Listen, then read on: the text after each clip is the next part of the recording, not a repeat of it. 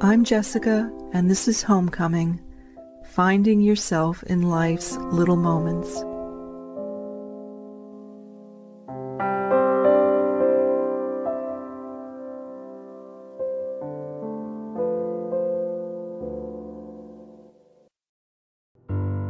So, dear friends, I'm sitting at the piano on a cloudless morning here in the south eastern coast of New South Wales, Australia. And I've been thinking a lot about the state of the world and about the state of my heart and about my own experiences and what is happening now to us, dear friends, as we navigate what I think, and some people are saying it, and I do agree with them, that this is a monumental juncture, turning point,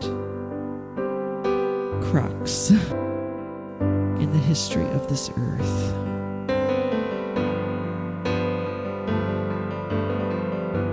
And last night, you know, I was online and I was listening to a man named Gregg Braden. And what was interesting about him, dear friends, and some people are saying this now, is that we are now going through a shift of epic proportion and the only way that we can begin to understand this, dear friends, you see, there are a few things that will help us navigate this like north stars in our consciousness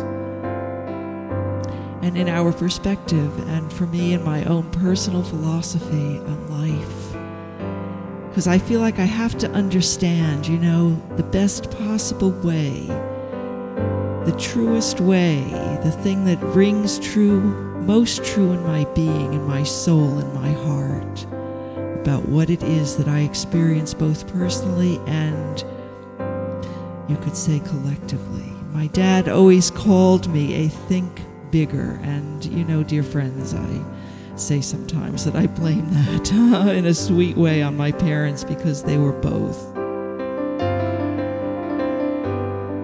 visionaries. My dad, who wrote his 1,300 page PhD dissertation on a man named Thomas Davidson, a Scottish American philosopher who was trying to envisage himself a world where minds can come together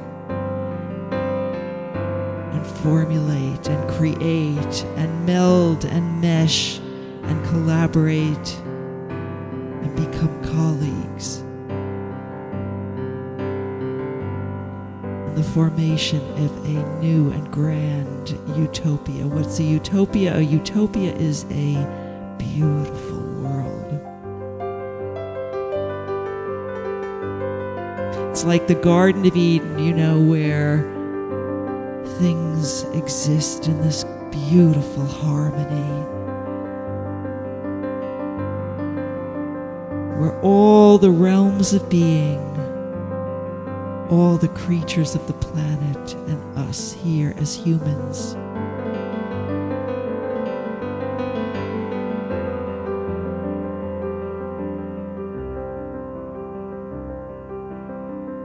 Are in harmony like these notes.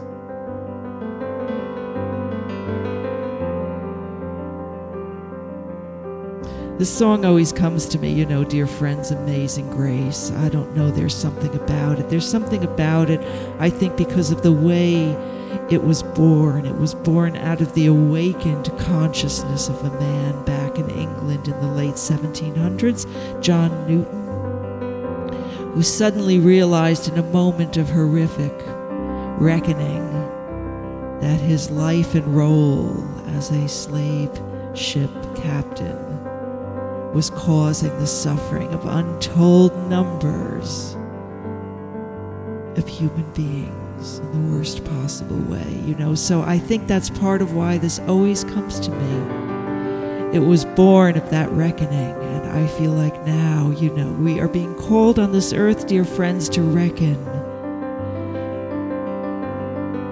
with good and evil, with good, to reckon with our nature. And whatever you think about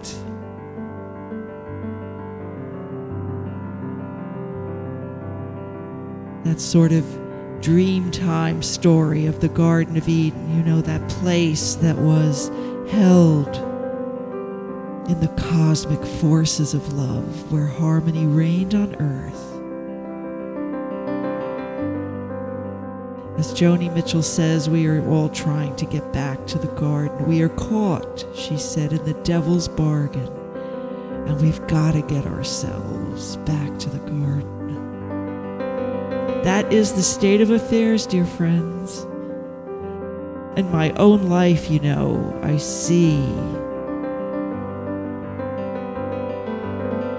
how those forces have worked, tried to work against my bringing beauty to this world. And there is something about seeing oneself in leonine, lion like dimensions and saying, I will restore myself as I help to restore this earth.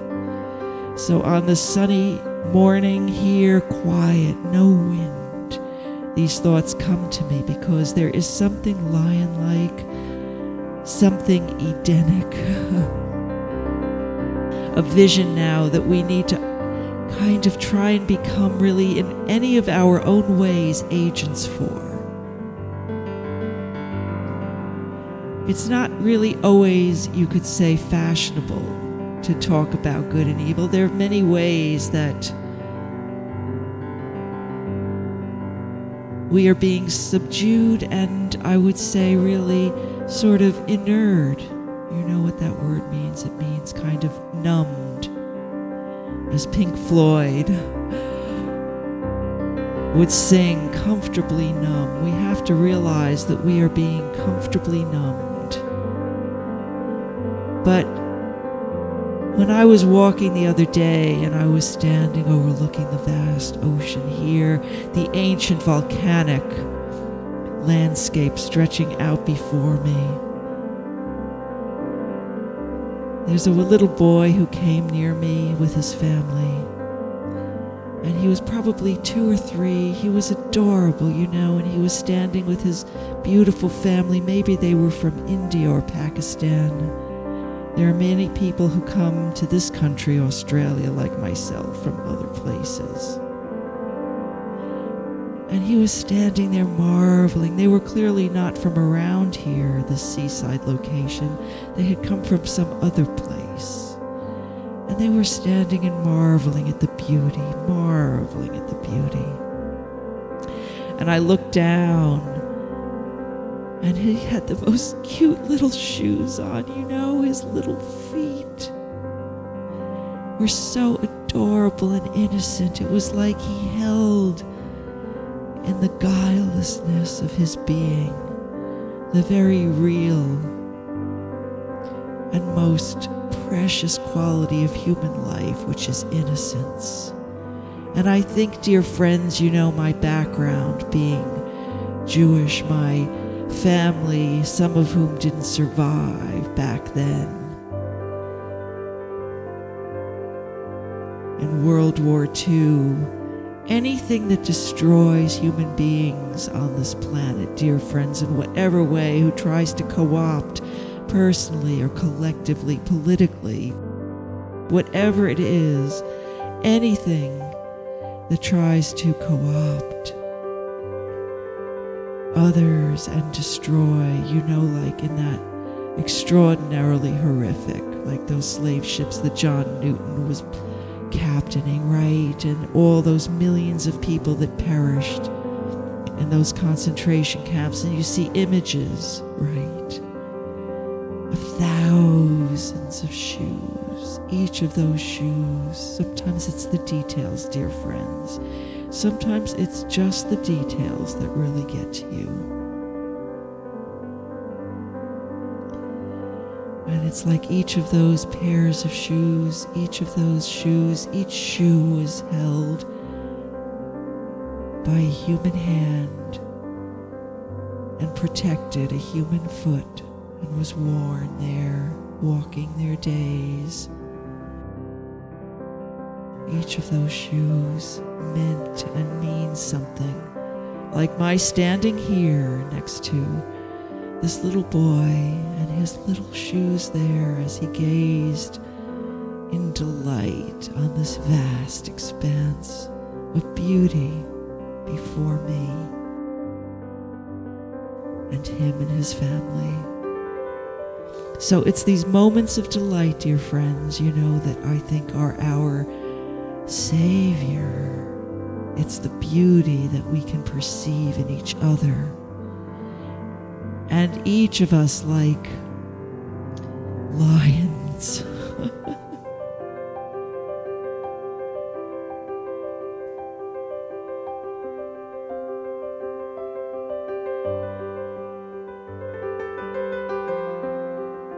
I met a man recently who is a Leo, and I see him working harder than anyone I think I've ever seen work. He's got the most extraordinary strength and perseverance. And I think of myself, you know, I think of that beautiful image of a lion, lion hearted it's like we become cosmically lion hearted now in these days.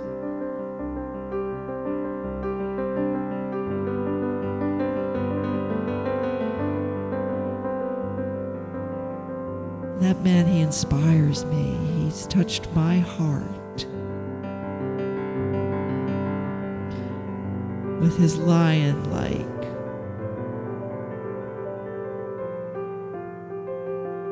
qualities, that strength.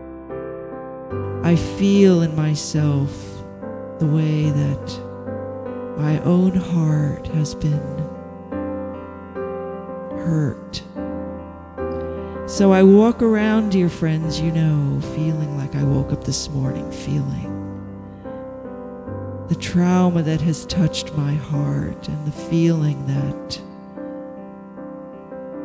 how, the question, I guess, how do I heal my heart? And part of it is just by making this recording now in this morning, feeling the vibrations move through my body.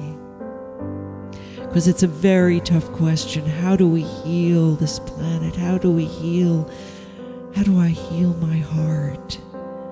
I think the answer somehow comes from the self same thing, the self same source the questions arising, you know, the answers, the clues, the realities, the perspective. I always feel somehow freed when I feel that I've come upon the perspective that I need, the one that makes sense. And there's a lot that doesn't make sense, you know, and I sort of winnow out what it is, and I sort of feel sometimes, you know, kind of agitated and angry. No, that's not the right thing. No, wait a minute. We have to witness ourselves. We have to allow ourselves to be witness to what is, to the horrors that have unfolded over time. We are not like the animal kingdom, I have to say, you know. We, can, we have come to this earth, and I agree with Gregg Braden, we have come to this earth for some grand purpose and with some grand code enmeshed in our very being, in our very DNA. So, you know, I think to myself, what a wonderful world we can create with this awareness to witness like grand presences here on the face of this planet. Whether one believes in God, whatever, we have to see ourselves in grand ways. We are cast in the image of God. Well, what does that mean? That means that we have vast powers and the vast power that we have to begin with is to begin to witness who we are at the very center of our souls. Who, what is a human soul? It is an awe inspiring endeavor and something that is also so simple,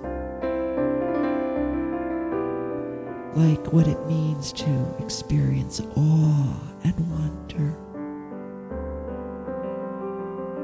Awe and wonder and allow ourselves to be dissolved into that feeling, like this music, like these vibrations, like the beauty of a single flower, like my awe looking at that man working.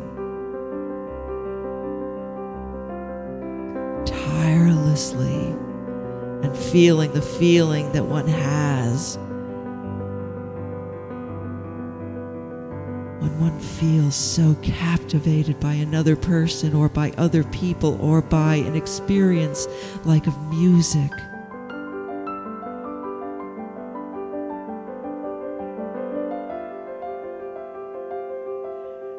And then, like John Newton, who wrote these words, realizing he had to change his life never being the same again, and then history actually shifting, pivoting on that recognition. Because back in those days in the late 1700s when so many millions of people were captive, became captive, and transported in the most horrific circumstances, including on his ship to the West Indies, to the Americas, you know, the slave trade. You see, dear friends, have we really moved beyond those realities? Is our consciousness arising as John Newton's did out of the horrors? To be able to see like he did, oh my God, I have to stop.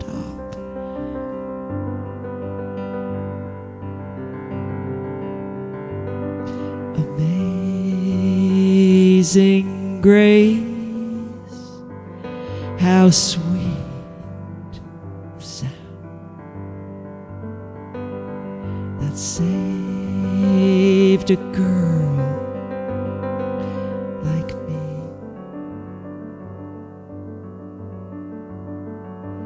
I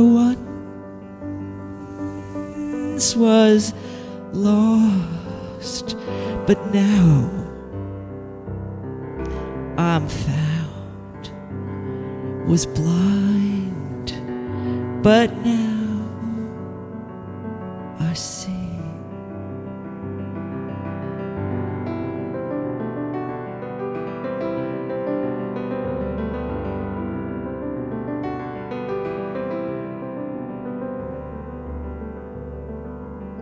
Through many and toil I've come. Speak for all of us. We have already come.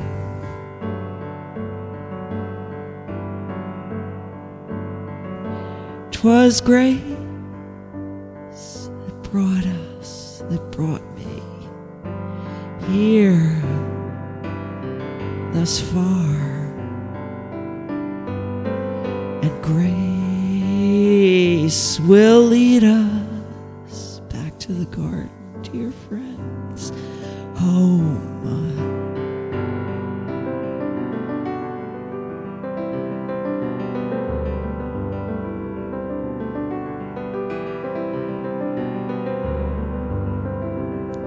So, just like Gregg Braden said, we have been put on here on this earth for a grand purpose. This is no accident, dear friend. This is no, and this is a radical thought for so many of us, this is no feat of evolution. This is actually a cosmic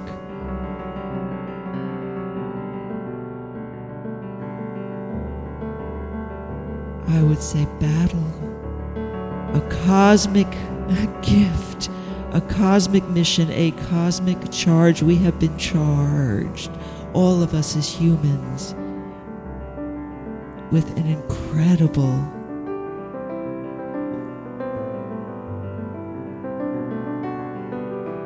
mission. If we choose to accept it. And what else is there to do now, dear friends? To wake up from being comfortably numb, to embracing the very heart of who we are. And that is to witness everything around us in full measure, to see what is really going on, like John Newton, to witness it and say, we've been here 10,000 years, bright shining, that's our goal now, as the light the sun. We've no less days to sing life's praise on this earth than when we first begun.